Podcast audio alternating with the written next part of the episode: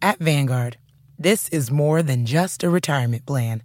This is your cappuccino date in Italy, the beach house with the matching bicycles. It's your rental car down memory lane and weekends reuniting with friends from over the years. This is the future you imagined, and Vanguard is here to help you build it. Because at Vanguard, you're more than just an investor, you're an owner. Discover the value of ownership at Vanguard.com. Fund shareholders own the funds that own Vanguard. Vanguard Marketing Corporation, distributor. For the ones going above and beyond, for the ones reaching out, helping out, and lending a hand, for the ones people count on, you can count on Grainger. Grainger offers supplies and solutions for every industry, backed by 24 7 customer support and specialists to help with hard to find products. Because you've got everyone's back, we've got yours. Call, clickgrainger.com, or just stop by. Grainger, for the ones who get it done. Today on the Czabecast, Damian Lillard, you sir are ridiculous. Coach K is hanging up the old bottle of hair dye, but not until after the season. Farewell booing tour, anyone?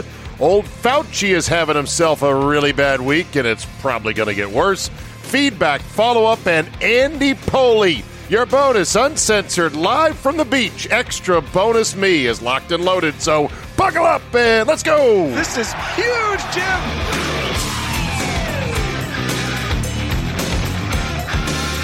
Thursday, June 3rd, 2021. Thank you for downloading. My goodness, do we have a show today? It's free today. You might have noticed that, and I'm sure you did.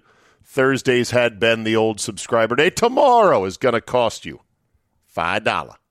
But you get the other three Fridays for the month thrown in. And if you buy a whole year's worth of Fridays, I'll give you one month for free. It's very big of you. I know it is. Thank you very much. Go to czabe.com slash subscribe or at slash premium, I want to say, and become a true one percenter. Not a dirty, dirty freeloader. I mean, come on. Who, who would do that, by the way? I asked the question on the Capital Golf Gang, which will appear in its own podcast channel or vertical. Search for Capital Golf Gang. You'll see it there. I asked the fellas, I said, so if I hit other guys' range balls at a course like Currituck Club here at the Outer Banks, in which I'm not playing around a golf, I've paid no money to the facility, and yet I poach guys who are, okay, let me hit a couple balls. All right, I'm done. I'm off to the first tee. And I'm like, ooh, half a bucket. I don't mind. I don't mind if I do. I'll eat that. I asked him, I said, is that stealing? Is that effectively stealing range time? They said no. They said, no, who cares? Doesn't matter. And I said, uh, I feel like I owe the course seven bucks for a large, a small bag, or or a, or a medium or a large bag. How do they sell the bags? Look, uh, they're not going to go broke either way. I didn't. Har- I took about maybe a cubic yard. No, not a yard. I took about a square yard. No, a square foot of divots. Really, I was pretty judicious in my divot tree. Okay, before we get to Andy Pollin and Damian Lillard's insane bonkers night. Let me get some feedback first and foremost. I was wrong. I was wrong when it came to grizzly bears and brown bears. Apparently, and I didn't look this up myself, but I took it from at least two or three of you who bothered to email to say, you know, Czabe, grizzly bears are brown bears. They're the same species, they're just called different things. Okay. All right. Anyway, uh, it was a hell of a video and a hell of a thing that happened.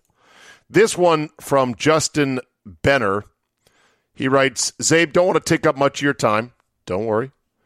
But listening to the Czabecast yesterday, I thought I'd throw you this quick YouTube video Hopefully, you get a good laugh because five bucks a month and a five minute stand up clip doesn't seem like enough repayment for all the hours of listening pleasure you've given me since I discovered you in 2015. Seriously, the, you're the best thing going in sports talk slash real talk radio.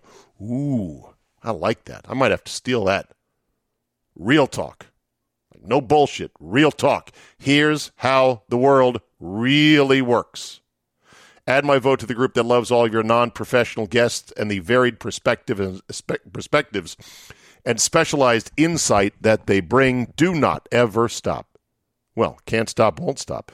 Uh, Justin says, I'm a proud Penn Stater who would love to help anything with should you decide to go to a football game this year since they announced 100% of capacity for the upcoming season. Sincerely, unwashed, filthy Flyers and Phillies fan who accidentally texted you a picture of a catfish that one time. Thank you, Justin Benner. Uh, thank you for that. So when it comes to, uh, here we go. Let me get, oh boy, see, okay, hold on a second. Uh, live radio here. It's not live yet. It's not live yet. Time to set this up. I know. I just screwed up here. Let me get this uh, cable plugged in here. Uh, thank you very much. I'm, you know, can you tell I'm rushing to finish so I can make it to dinner on time here at the house? What a jam packed day I. I had. I did nothing today, basically. No, not nothing. I recorded a golf show. I took a nap. I was on a conference call with a client. Eh, that's about it. Now I'm doing the podcast, and I want to get it done so I can watch Sixers Wizards tonight uninterrupted. So here's the uh, video clip or the uh, the, the stand up clip by a, by comedian Shane Torres regarding one Guy Fieri. Um, this may be somewhat of a controversial opinion, but can someone please explain to me what the fuck Guy Fieri ever did to anyone? Because people shit on that dude all the time. And as far as I can tell, all he ever did was follow his dreams. it's fucking insane how rude people are to this celebrity chef. they make memes and they tweet nasty shit and they have terrible blogs, and he didn't do anything wrong. Here's what he did do, liberal Madison. He started a company where he hires everybody. He pays more than minimum wage. He gives health benefits before he has to. He has a nonprofit where he gives pretzel making machines to inner city schools so they can fundraise. I know that one sounds like I made it up, but I swear to Christ it's true. He has worked with Special Olympics athletes. And on top of all of that, he has officiated a gay wedding.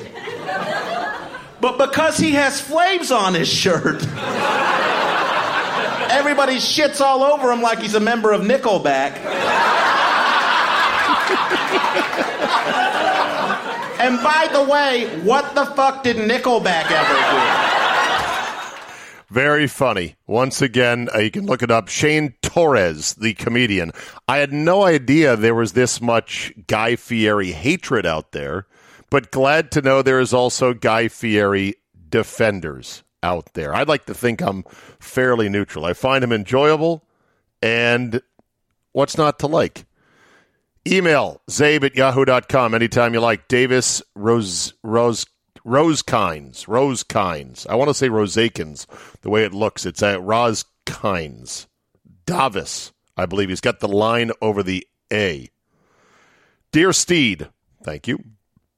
Home court advantage evaporated in last year. Oh, the, the subject email is not all nature has healed in sports.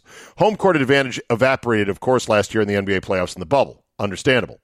Now the teams are back at home, one would expect some sort of home court edge. Not yet.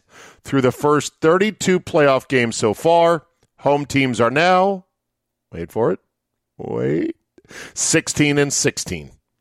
From the 1983 84 season all the way to the pand- pandemic, the home playoff team had won previously 65% of the time. Wow. Looking at the slightly more robust sample size in point differential, the same pattern holds. Usually, home teams win playoff games by four to five points, but the average is down to just 0.9 points per game, even lower than the bubble playoffs when it was a full point. Respectfully submitted, Davis Rosekins. Rose, Ro, Roskines. Roskines. Davis Roskines. Thank you, Davis. I appreciate that. Joby Turner writes to say Steed. A Vegas report is the headline.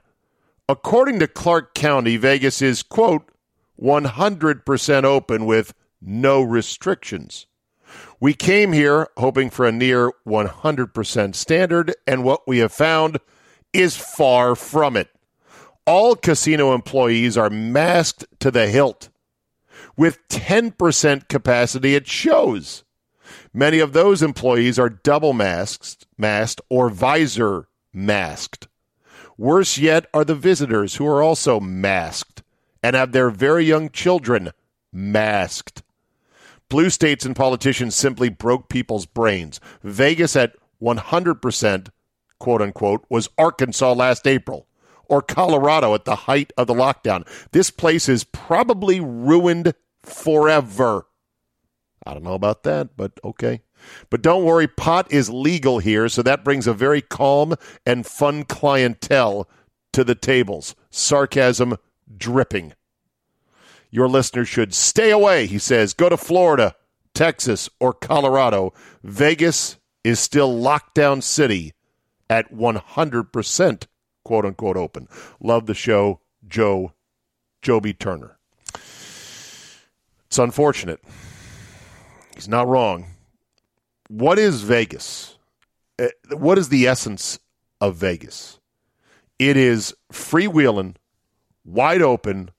Time is an abstraction, a mere suggestion of what where you should be and what you should be doing. But that's it. And it's just people watching. You don't want to watch people in masks, not even the dealers, not even the wicked Mariano Rivera type dealers that run blackjack and they throw you seven card 21s to backdoor you out of a big bet. And you're like, son of a bitch. You, you want to see them without a mask. You want to have some friendly back and forth with the cool dealers. You don't want them in masks. So it's not 100% back. That is noted. All right, let's get to my man, Andy Pollin to see what's shaking tonight.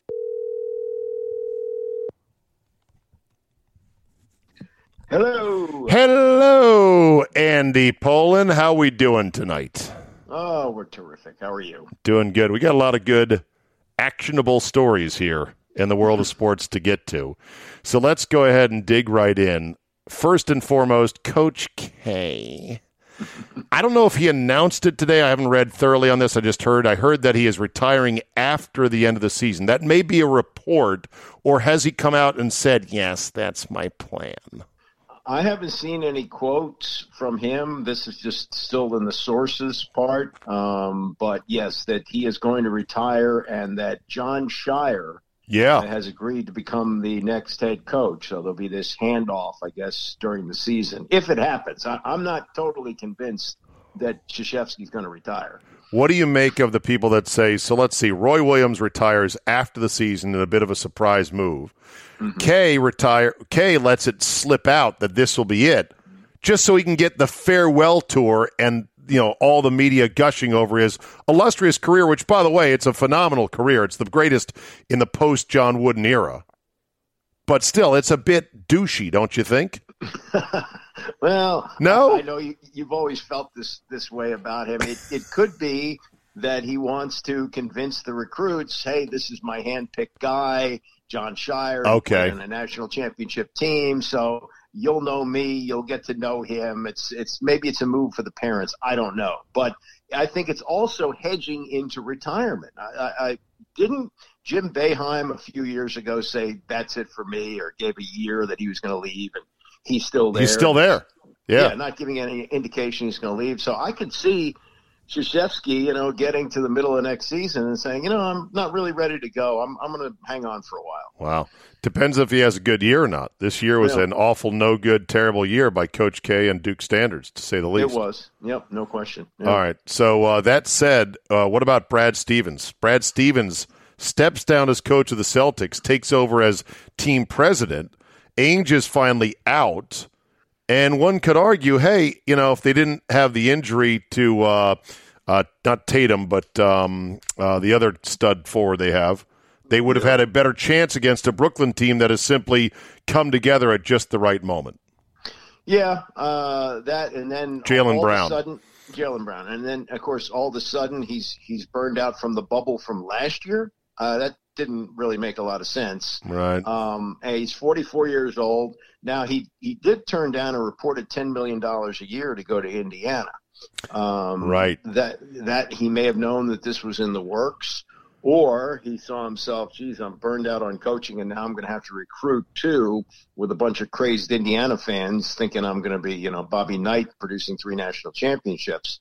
So that may have had something to do with it. But uh, yeah, it is it is a strange move. And at 44, you know, he can give this GM thing a whirl for a while. And if he wants to coach, he can coach down the line. Oh, he has so many years mm. of insanely high earning in basketball, whether it's pro or college coaching or in the front office for this detour. Like as long as he can keep it together, he's so young, you know, and he's yeah. very good. He's very yeah. good, but the NBA has limitations in what you can do as a coach. You still need the horses at the end of the oh, day. yeah. Yeah, and that so now, you know, maybe this is a Bill Parcells shop for the groceries so I can cook the meal. Like once he gets the talent that he wants, he'll tell and, the coach, "Step aside." And you know what? There's there's precedent for this. His name's Gregg Popovich. That once he had Tim Duncan, he was uh, now in charge as the coach as well. He said to the uh, Ooh. was Bob Hill. Well, oh, yeah. is that okay? I forgot about that. So Pop yeah. went upstairs and then came yeah. back once he had the team. Well, I don't even know if he was the coach prior to becoming the GM of the. Spurs, he was never a coach. I got to look up his biography right now. I don't think. I think he coached under Larry Brown as an assistant, and uh, then moved into the Spurs front office. And once they had Duncan and uh, you know David Robinson back, he said, uh, "Yeah, this looks good. I'll I'll take it from here." You know, everyone thought that that was going to happen to Spoelstra in Miami with Pat yeah. Riley after right. the first year with you know LeBron didn't go so well. It was like he's going to say, "All right, move over, kid. I got it from here." Right, right, and and and many thought that LeBron was going to force that move. Yeah. Like, uh, yeah, get, get me the big guy. This this little picture you got out of the phone, out of the film room. Yeah, I, I would like the guy with the slick back hair, please. Popovich, Air Force assistant, seventy three mm mm-hmm. to seventy nine. Then Pomona Pitzer, Kansas assistant, back to Pomona Pitzer for a year. Spurs mm assistant from 88 to 92, Warriors assistant for two years from 92 to 94, and then two years in the front office, and then 1996, boom, head mm-hmm. coach mm-hmm. San Antonio Spurs. Yeah. So could you see Brad Stevens doing the same thing in Boston? Yeah, probably.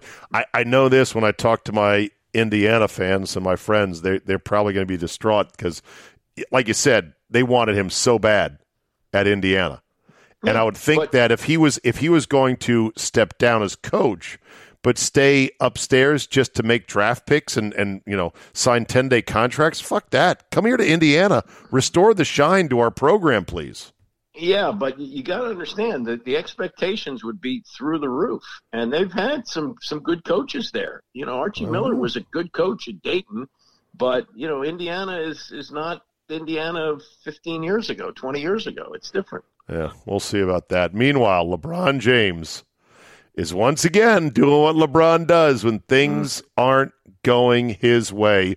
The Lakers get turned inside out by the Suns on Tuesday night. No Anthony Davis, who is being mocked openly by Charles Barkley as, quote, street clothes. And uh, LeBron James can't do it all himself. I'm sure he's not feeling super spry himself. And so he walks off the court with five minutes to go and disappears into the locker room. What yeah. is it with this guy and that move?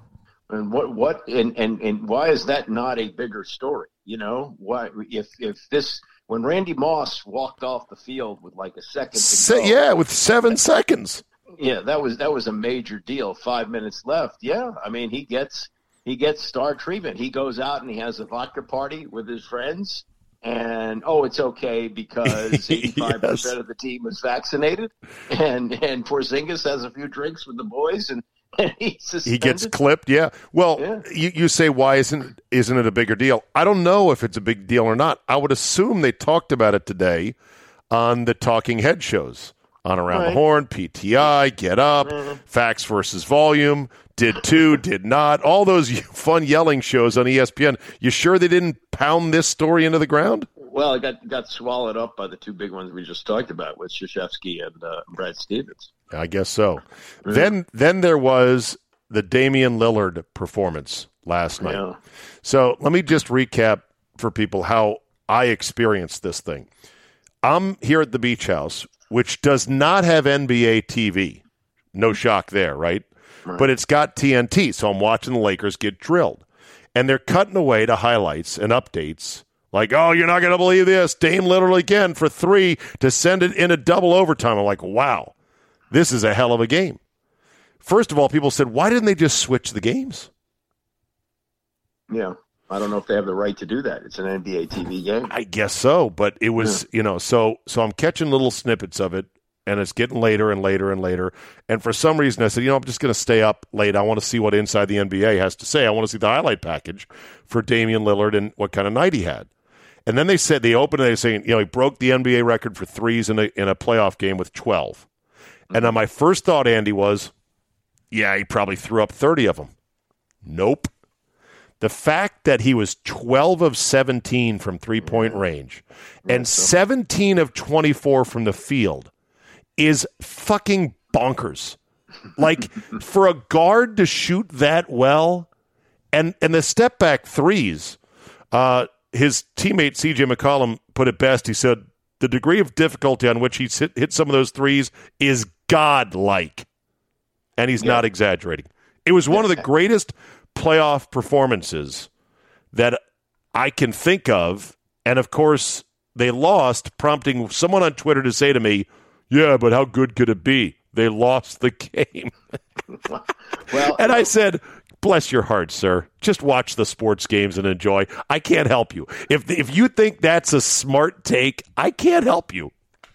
Part of it is uh, who they are as a team and who they're playing the Michael Jordan 63 point, 62 point performance against the Celtics in yeah. overtime, where yeah. Larry Bird declared he's disguised as it's God disguised as Michael Jordan. Right.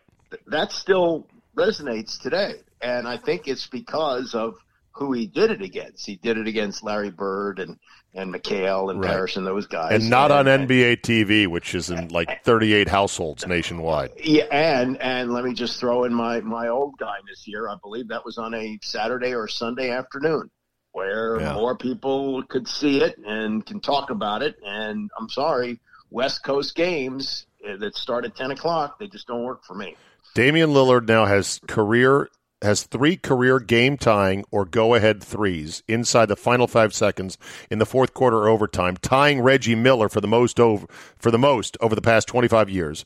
He's also the first player in the past 25 years with multiple game tying threes in the last 10 seconds of the fourth quarter or overtime of a playoff game. He's got two career playoff games with at least 10 threes. The rest of the NBA has one playoff game. That would be uh, Thompson.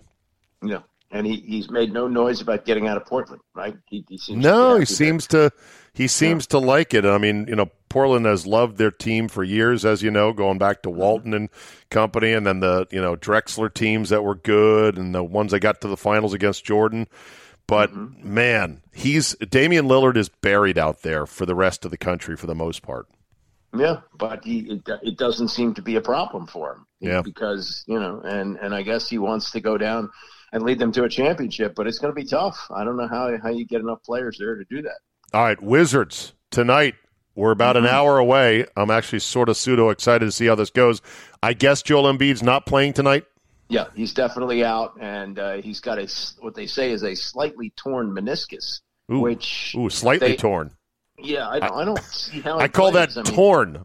yeah, yeah. And, Is it and, torn at all? Yes. Then it's torn yeah, slightly. I, I, I, think they can get past the Wizards, but you know, the, all those who penciled them in for the finals, uh, that, that look good now, does it? Yeah, I was going to say. I mean, this Bucks Nets series might be the real NBA Finals when it's all yeah. said and done with LeBron and the Lakers possibly crapping out out west. Yeah, and and the Nets are going to win the NBA championship and everybody in New York is going to yawn. I think I think this Knicks game was it three or four tonight is a bigger deal. Game game four, game 5 I'm right, sorry. right. Yeah, can you can you explain that as a guy who worked in the New York market? Yeah, why? Yeah. Why basically neither the Mets nor the Nets ever well, ever got the same kind of traction as the pedigreed teams in town. Well, the, the Mets did. The Mets did to to a degree. I mean, I started working at WFAN the year after the Mets won the championship, and it, it was a big deal with the Mets, and and still pretty much is. The Nets used to play at the Brendan Byrne Arena, and you could have Michael Jordan there playing in his prime with 20,000 people in the seats, and it sounded like a library. It just was not an, an, arena that was conducive for excitement. And the Nets in New Jersey were always the redheaded stepchild, and right. the Knicks had the heritage. Now, you know, when I was there in the 80s, it had been almost 20 years since the Knicks had won a championship and still people clung to those Willis Reed and Walt Frazier days, and you know how that team was so romantic, and and uh, and the Garden always sold out. You know, Garden was right downtown, so you, would see the crowd, most guys in suits coming right from work. just a totally different thing, and and the Knicks, have, at least when I was there, was and, and probably to this day, right. still a much bigger deal. I mean, the Nets made the finals two years in the early part of this century was a but, yawn. But the Brooklyn Nets have been rebranded to be the hip new thing. Brooklyn, as one of the boroughs, is hot and up and coming and trendy, right? Yeah. Right. Brooklyn still, used to be used to be the hood. It used to be very dangerous. Now it's yeah. where young urban professionals live, and they got this beautiful new arena. They've got a hell of a team. They've got cool uniforms. I mean, the whole thing works for me, but it doesn't seem to be translating yet in terms of fan uh, attention doesn't have the bright lights of Manhattan. I guess it, not. It, right. It you're, you're still off Broadway, right? Yeah, you're not on Broadway. You're yeah. off Broadway. Exactly. Well, if they do win, I mean, they really have become this spectacular, hated team. Oh yeah. I'm trying yeah. to think who else would the Raiders of the early '80s be in that category of well, super hated teams in America? Hated, the Pistons, bad boy loved. Pistons the Pistons maybe I don't know if the Pistons were necessary maybe closer to the Pistons, but they're not they're not that. They're not slamming people to the floor. What they are and, and why people hate them is the three the big three The three divas. Turns, yeah, they, they turn take turns taking off. I know. Kyrie Irving needed he, he, had a 72 game season. He needed 20 personal days. Right. He, you know, if personal you work, days, right. If you work 12 months a year, you don't get 12, 20 personal days at your job. And the team never made a peep about it, did they? No. Never no, once said, hey, this is getting out of control. I think he took a week off for his birthday this year. Yeah, yeah. and, and, and, and, you know, and then you had Steve Nash, who gave it 100% every night he played and as worked the coach. His, his tail off as a player. And he's just got to sit there and eat it. Yeah, well, he knew that's how he got this the, the deal. So, right. So he's not going to say, "I've had enough of these guys calling in sick every day." He know. just sh- shut your mouth, make the substitutions, sit on the sideline, collect your ring, Yeah. and get out. They're going to be focused for a month to try to win a championship, and after that, it's everyone off their separate ways for the summer. Uh, Medina Spirit second test positive, so stripped of the Kentucky Derby win. Uh, apparently, this is now what the fourth year in a row or third year in a row they've had a Derby winner stripped. Uh, is it that many? I, I really haven't kept track. I think the bigger story for me is, is Bob Baffert banned. Um, you know, he's he's usually had about three or four horses in every Triple Crown race, and now can't be a part of anything at Churchill Downs anymore. Weird. Hey, I was going to say, what avenues does he have to appeal to make a comeback? I don't know. I don't Okay. know. And and nobody associated with him is allowed at the track. I mean, I, I- How- we- we- Uh, Does does horse racing have a legitimacy problem at this point? Um, no, I don't think so. I think what it is is is three weeks in the spring where people pay attention, Right. and the rest of it is you know the real Background noise. geeks. Yeah, yeah, and, because- and, the, and the geeks, the hardos, exactly. yeah, yeah. It it's just just pops up for three Saturdays. It's great for people like me who like to go to bed early because it's only two minutes and it's over with, Yeah. and uh, and I like to watch it. Yeah. Happy anniversary! Twenty one years ago, on June second, two thousand, the Washington Redskins gave Deion Sanders a seven year, $55 million deal, including an $8 million bonus, which doesn't sound much by today's standards, but it was a lot of money back then. Mm-hmm. He gave him one year and then One year. retired a year later. Yep, yep. I remember that, and I remember the news conference where he showed up in the burgundy suit. Remember that? Yes. And, uh, and it was a big, big show, and uh, yeah, he was he was bringing a lot of excitement. And I got to give you credit. You kept saying past his prime. I oh no, it's Deion, it's Deion. You know, so he, he came in and and he, he wasn't a terrible corner. He didn't have a bad year. No, but he wasn't corner. his legendary I mean, Deion in, in his prime was the best, still is to me the best corner that ever played the game. Period. Yeah, oh yeah, he, no no question about it. And he also was a punt returner until the ball started bouncing off his face, face mask. Exactly. and and then he had a game where uh, in overtime he did finally return a punt, but he didn't take it all the way, and it set up a field goal to win the game. And he went into his whole Deion spiel after the game. Oh, saying, she know, was a big one, wasn't she? It's like yeah, you got tackled to the six. What are you talking yeah, about? Yeah. Then he said, and then he said, four for the roll four for the roll. Said, what, are, what, are, you talking about? He said, if I take four back to the house, all my blockers get Rolex watches. Well, start with one, Deion. You haven't had one yet, and you're talking about four. You know, less than a year later. Uh, Marty was in, and the standoff began. And next thing you know, he retired. Went to well, go play soon, baseball.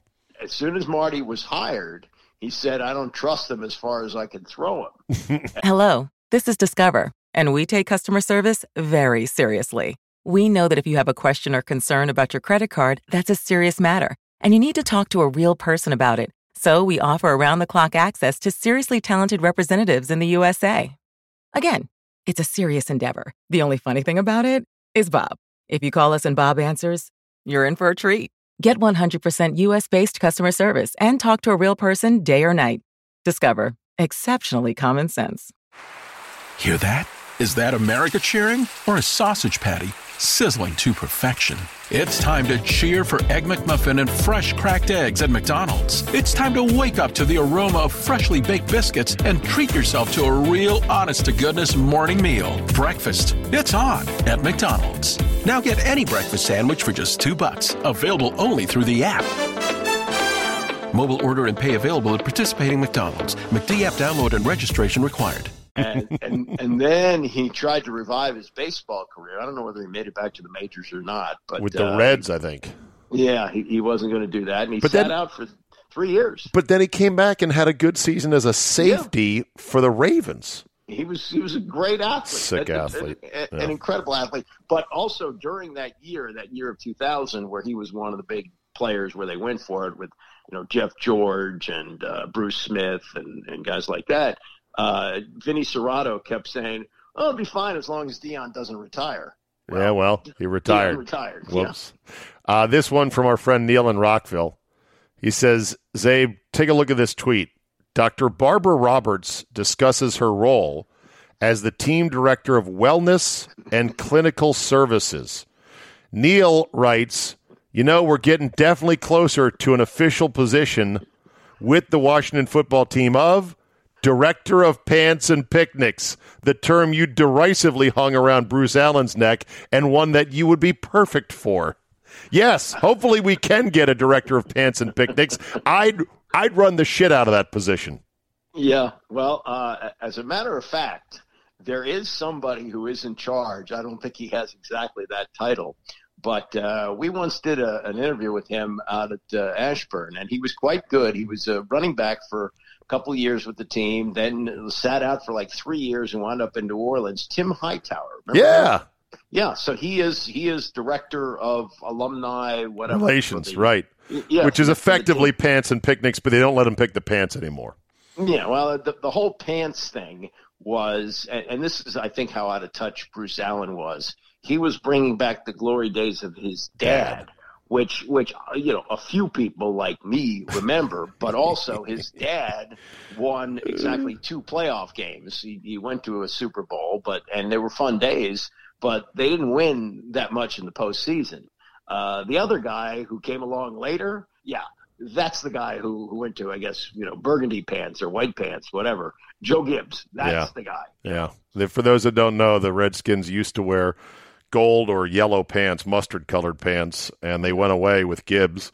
But Bruce Allen brought him back, and I, I think there's no better combo than the ketchup over mustard combination. But I was alone in that sentiment. Many people did not like the yellow pants. I did. Oh, I, I, I liked them, uh, and I like to see them back. The problem was they were terrible in those pants. They didn't win. The, and Andy, the pants had nothing to do with it. Okay, I understand, but but when when you have a winning combination, you, you don't know, mess with it.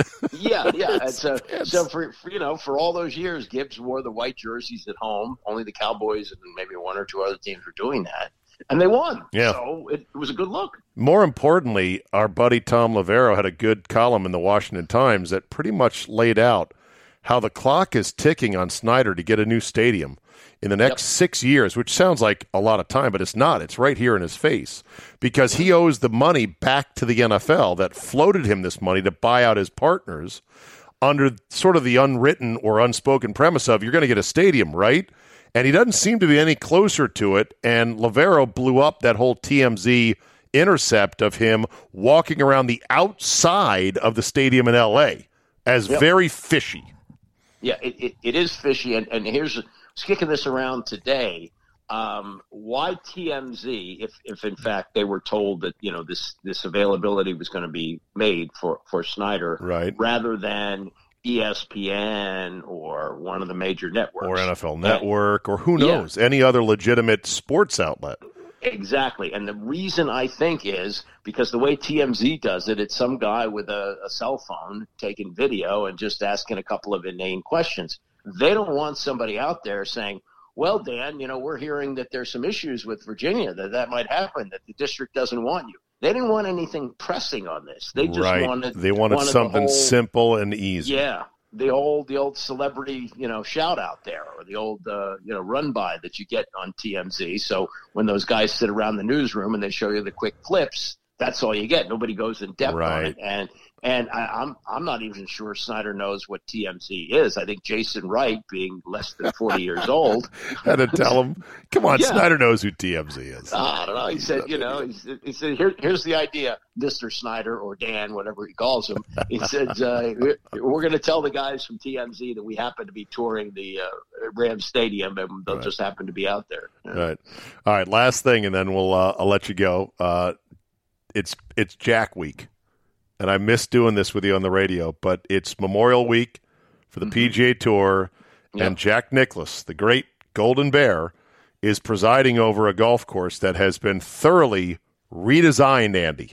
Greens mm-hmm. moved, tees taken to a different location, and he is talking about it left and right.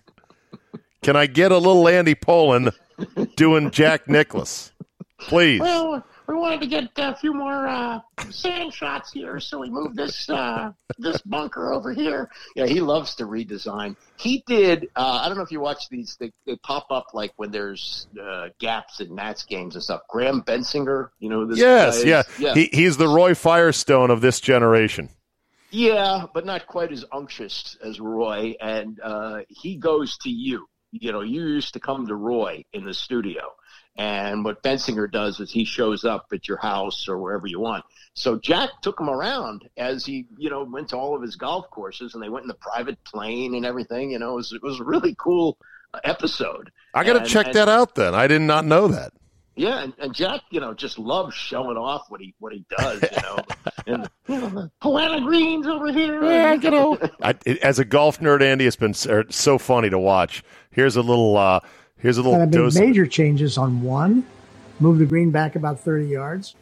Uh, number three, move the tee down the hill, change the green totally. Four, four is a new green.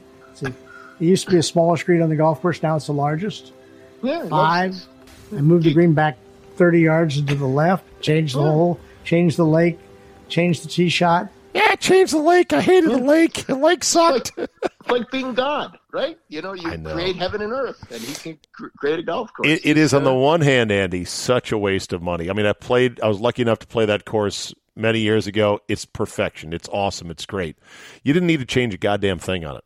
But Nicklaus being a tinkerer, and because he's got the money, because he's 82 years old, and because the members at that joint they got the money they're like, mm-hmm. fuck it, let's go change a lot of shit. Why not?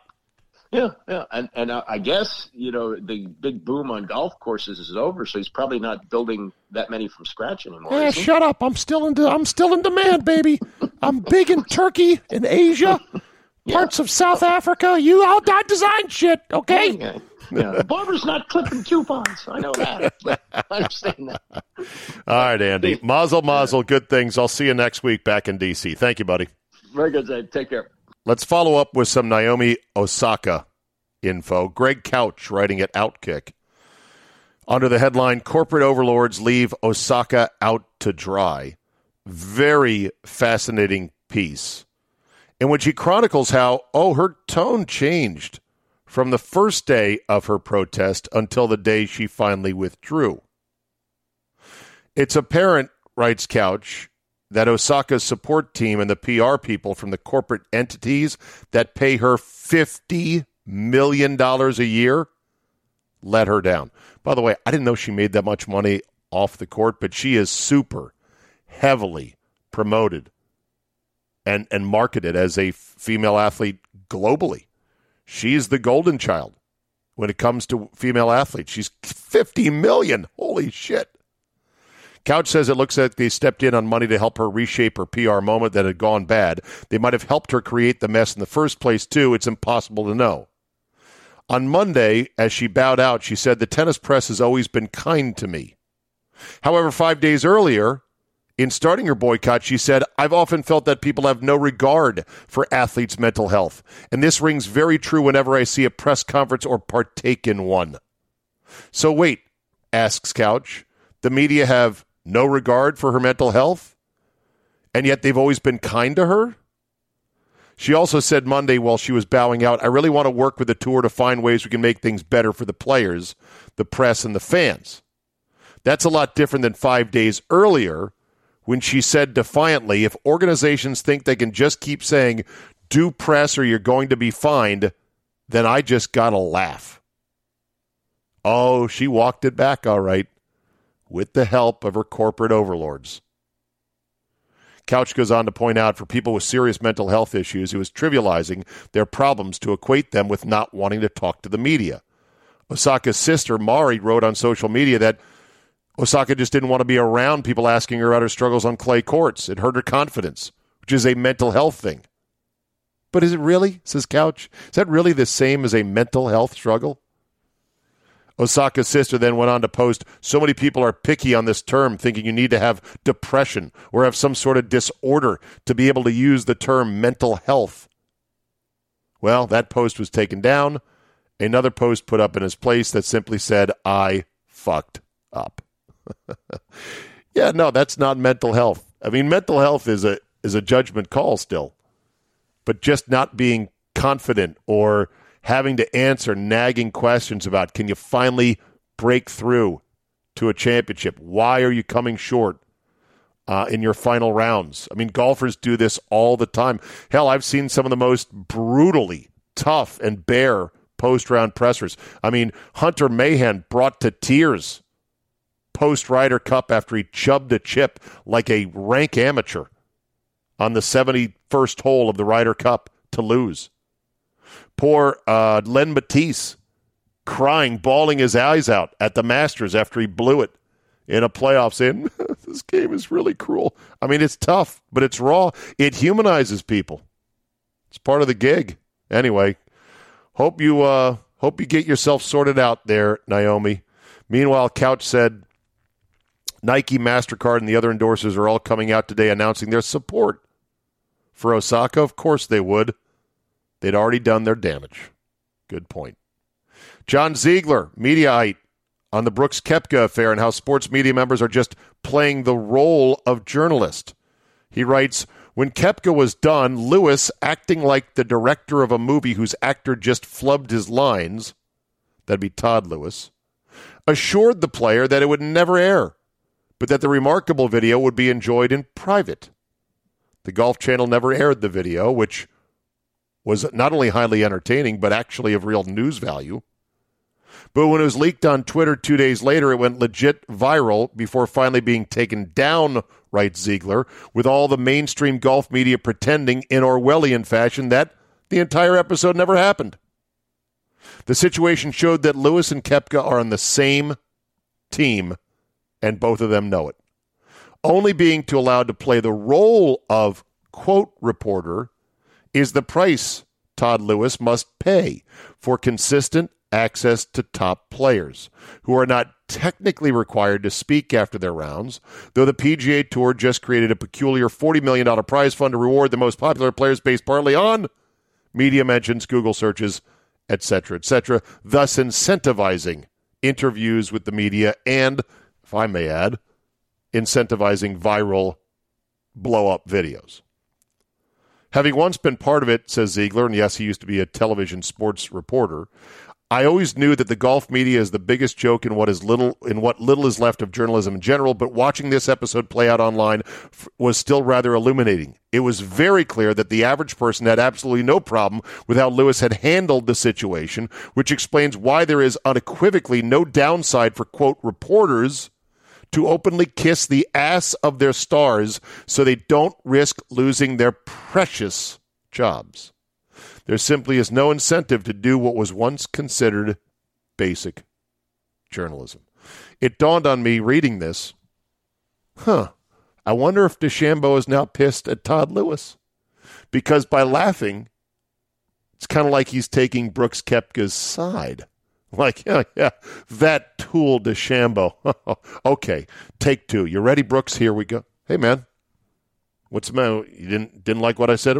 I don't know if there's going to be a beef on that or not. But anyway, I like Todd Lewis. I think he's good. But that's the role they play. Twitter to start labeling tweets based on how wrong the algorithm thinks they are. Jane Wong, who is a blogger who reverse engineers popular apps to uncover features still in development, shared a screenshot of her efforts experimenting with Twitter's new system for example, she tweeted, quote, snorted 60 grams of dihydrogen monoxide and I'm not feeling so well now, which triggered a get the latest label with information about water. When she tweeted, in, two, uh, in 12 hours, darkness will ascend in parts of the world. Stay tuned. A stay informed label popped up, prompting users to learn more about the concept of time zones. And when she tweeted, quote, we eat, we eat, turtles eat, therefore we are turtles, Twitter slapped a, quote, misleading label on her post, noting that it's a logical fallacy. Holy shit. This is some freaky, scary, stupid, big brother like stuff. This is not humans seeking this out, going, oh, let me slap a label on this. This is the algorithm figuring this stuff out or coming close to figuring this stuff out. Because I believe dihydrogen monoxide is water. So you don't want to snort 60 grams of it. So it got me to thinking what would the algorithm say about things like Joe Flacco is an elite quarterback? Get more information here. Tiger Woods was gorked out on pain pills when he crashed his car misleading. Fuqua definitely touched the ball. The 1985 NBA lottery was rigged. Deflategate was an NFL led witch hunt. What will Twitter say about those? Check your local algorithm to see what see how truthful they believe your tweet is. And that finally brings us to Fauci. Fauci, Fauci, Fauci. He's not having a good week a Freedom of Information Act request from the Washington Post, which was jumped on by BuzzFeed, which, as somebody pointed out, is normally the outlet that says Ariana Grande's shoulder tattoos are missing and her fans can't stand themselves. That kind of story. They jumped on this. Also, another journalist, I think, jumped into the Freedom of Information Act request.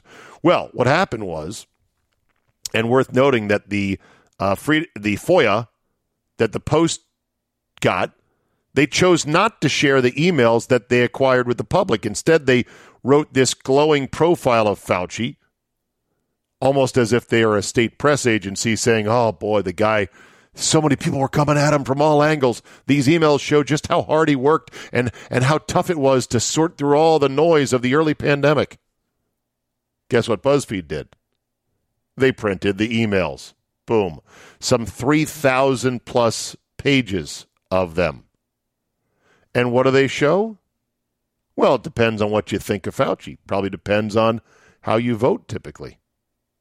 A lot of people think it's a big nothing burger. I don't think it's a nothing burger. I think there's a lot in there that says exactly what many of us thought all along.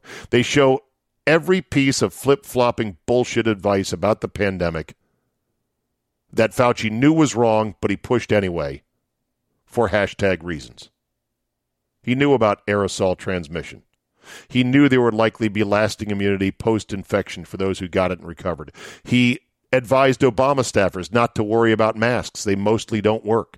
He was asked about, hey, maybe society wide lockdowns are bad, Dr. Fauci. Maybe we should target the elderly. And he was like, uh, here, somebody handle this email. He personally responded to somebody who said, hey, Dr. Fauci, congratulations. Your bobblehead has made it to the National Bobblehead Museum. He actually responded to that email with two lines of thank you very much. I hope we can get together once this is over and resume our normal lives. A fairly innocent response, but what's he doing responding to emails about his fucking bobblehead? Oh, yeah, he did Google searches for his own name to keep an eye on what the media was saying about him. More dramatically and more importantly, he grossly mistook CFR for IFR and told the Wall Street Journal health editor that the fatality rate was 2% versus 1.1% for seasonal flu. He couldn't have been more wrong. That was not the IFR. That was the noted CFR, the actual uh, confirmed case fatality rate, not the infected fatality rate where that was missing about 20 to 30 to maybe 40% of infections.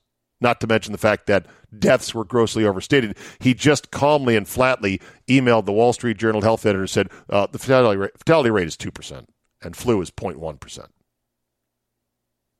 He was aware that four very credentialed scientists had said, eh, something very fishy about this virus. We've looked at the genetic sequencing of it. I mean, four real, legit stud scientists, all in a letter, said, yeah, it's a little weird. Fauci replied to the scientists with a link to an article saying, Hey, not sure if you saw this. It might be of interest. Guess what they wrote back? This is classic. They replied, Yeah, we were quoted in that story. Which led to a very ominous, almost Dr. Evil email from Fauci with very vague instructions to his assistant, Hugh Auchincloss. That sounds Dr. Evilish. Hugh? Hugh, I need you to do something for me. Hugh Auchincloss. He wrote at 12:43 in the morning. It is essential that we talk this AM. Keep your cell phone on. Read this paper as well as the email I will forward to you. You will have tasks today that must be done. Man, you can't write that better if you're a Hollywood scriptwriter, can you? Of course, the left and the media will defend him to the last bullet. This from CNN. Thousands of emails from and to Dr. Fauci reveal the weight that came with his role as a rare source of frank honesty within the Trump administration's COVID 19 task force. Wow. Scott Adams tweeted According to CNN, the Fauci emails prove he worked hard, often to exhaustion, but he was still polite to everyone. I think that covers it. Any questions? Dan Wolt says, just thinking out loud here, but maybe having an imperious octogenarian who seems to bristle at any suggestion of oversight, heading up a $6 billion scientific research bureaucracy, which he's run for 40 years, is not the greatest example of good governance. No shit. Jack Posobiec think I'm saying that right, who's pretty well connected to uh, stuff in administrations, in politics, tweeted White House staff are actively discussing an exit strategy from Dr. Fauci following the release of his emails yesterday, per White House official. No shock there. I mean, look how bad Fauci was thrown off the bus about the masking post vaccination. It was literally 24 hours later, they're like, nope, this thing's over. Done. And he's like, oh, okay, I guess if you are vaccinated, you don't have to wear a mask. When he was saying the exact opposite all along. And by the way, do you know whose fault this is that this one man, this one lying ass, slimy bureaucrat, and that's what Fauci is. He's just, he's very skilled, by the way. I, I don't think there's going to be any great reckoning for him. Those getting all lathered up like, oh, they're going to, they're coming for him. Oh, boy. Now, this guy's too slick. This guy has survived in the swamp for 40 years through all these administrations. He knows how the system works and he knows how to work the system. And there's lots of people like this in Washington. You have to be a child of Washington, like me. Grew up the son of a government worker who knew who knows countless people in and around different parts of how our national government in Washington D.C. actually works. You got to know this. They're not going to lay a glove on him when it's all said and done. Plus, he's got too many defenders. The media is running too much interference for him. But anyway, you know whose fault this is? Trump. Yes, you heard me right. Trump. That idiot blessed Fauci, anointed him, pushed him out in front of the media because Trump's lazy, he's intellectually disinterested, and he's absorbed with himself. And guess what? It cost him the White House. His signature phrase is what? You're fired. He left that in his holster for the one time he should have, early in this whole pandemic, said it to Fauci. He was afraid of the blowback. Many people, not many, some people were loudly saying, You got to cut this guy loose. This guy is going to kill your chances for reelection. He didn't do it. He was afraid of the blowback. And it would have been fierce. Oh, I mean, no doubt the media would have said, oh my God. Now, here's the thing. See, some of you think because I'm conservative that I won't ever rip one of, quote, my own, like Trump. Huh, hardly true. Remember, I vote primarily against people and parties and things. I vote against more dangerous candidates and ideologies I do not believe in. I vote against most often. And I often vote just for the lesser set of idiots not really feeling any great affinity for them, just, okay, these monkeys will do less damage to society than those other monkeys. And by the way, why is a sports guy talking about all this? Because, well, lives were ruined, childhood moments were stolen forever, civil liberties were trampled on, a totalitarian state was imposed on Western society that I could have never imagined. That's why I'm talking about it. It affected me, my industry, people I know and work with. And guess what? If not me talking about it, then who? You disagree? Fine. You don't want to hear it here? Click stop. But this isn't me delving into the Paris Climate Accords or uh, talking about should we eliminate the earned income tax credit. I don't do that level of political shit here. This is huge, people. Wake up. This is the biggest thing that's happened in our lifetime. And by thing, it is a multi tentacled thing that involves government ineptitude, the polarization of society, media, not just incompetence, but media evil to be so blatantly one sided, big tech censorship, and yes, the sort of trial run of Chinese style dictatorship like things you know, civil liberties. There are people that say, not a single liberty was taken away during the pandemic. What are you talking about? people actually say that, or maybe it's bots on Twitter. I don't know. And I just shake my head saying, if you're a real person who thinks not one freedom was taken away, you are fucking crazy. And you simply don't understand freedom. So wake up, people. That's all I'm saying. Good Morning Britain had a piece saying qu- asking the question time to ditch unvaccinated friends?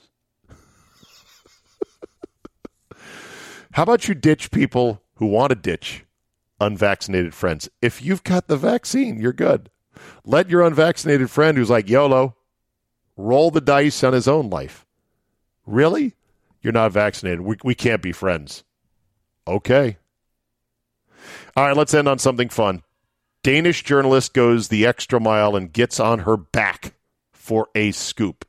Louise Fisher of Radio 4 in Denmark wanted to do a story on a swingers club in Copenhagen. Well, who wouldn't want to crack that one wide open?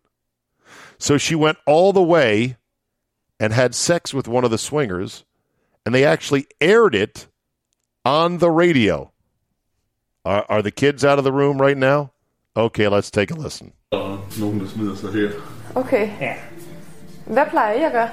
Det er forskelligt. Det er sgu forskelligt også. Altså, Øh, Det er jo simpelthen op til dig. Ja.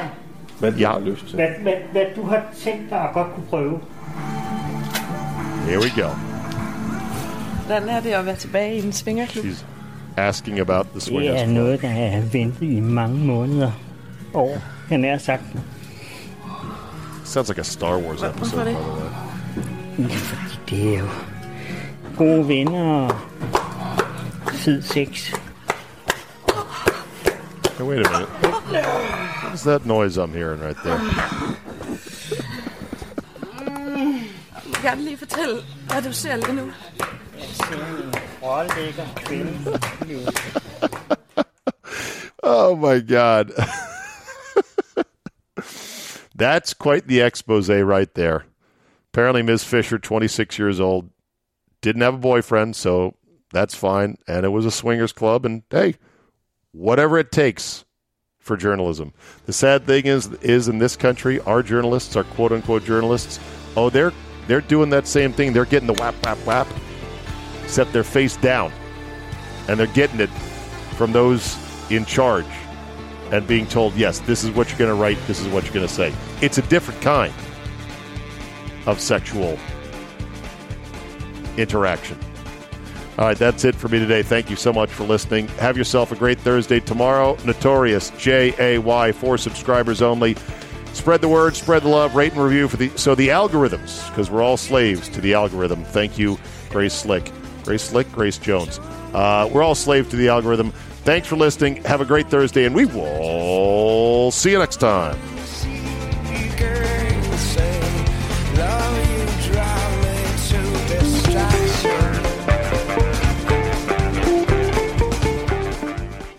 At Vanguard, this is more than just a retirement plan. This is your cappuccino date in Italy, the beach house with the matching bicycles. It's your rental car down memory lane and weekends reuniting with friends from over the years. This is the future you imagined, and Vanguard is here to help you build it.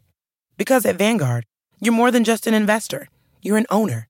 Discover the value of ownership at Vanguard.com. Fund shareholders own the funds that own Vanguard. Vanguard Marketing Corporation, distributor. Hear that? Is that America cheering or a sausage patty sizzling to perfection? It's time to cheer for Egg McMuffin and fresh cracked eggs at McDonald's. It's time to wake up to the aroma of freshly baked biscuits and treat yourself to a real honest to goodness morning meal. Breakfast. It's on at McDonald's. Now get any breakfast sandwich for just 2 bucks, available only through the app. Mobile order and pay available at participating McDonald's. McD app download and registration required.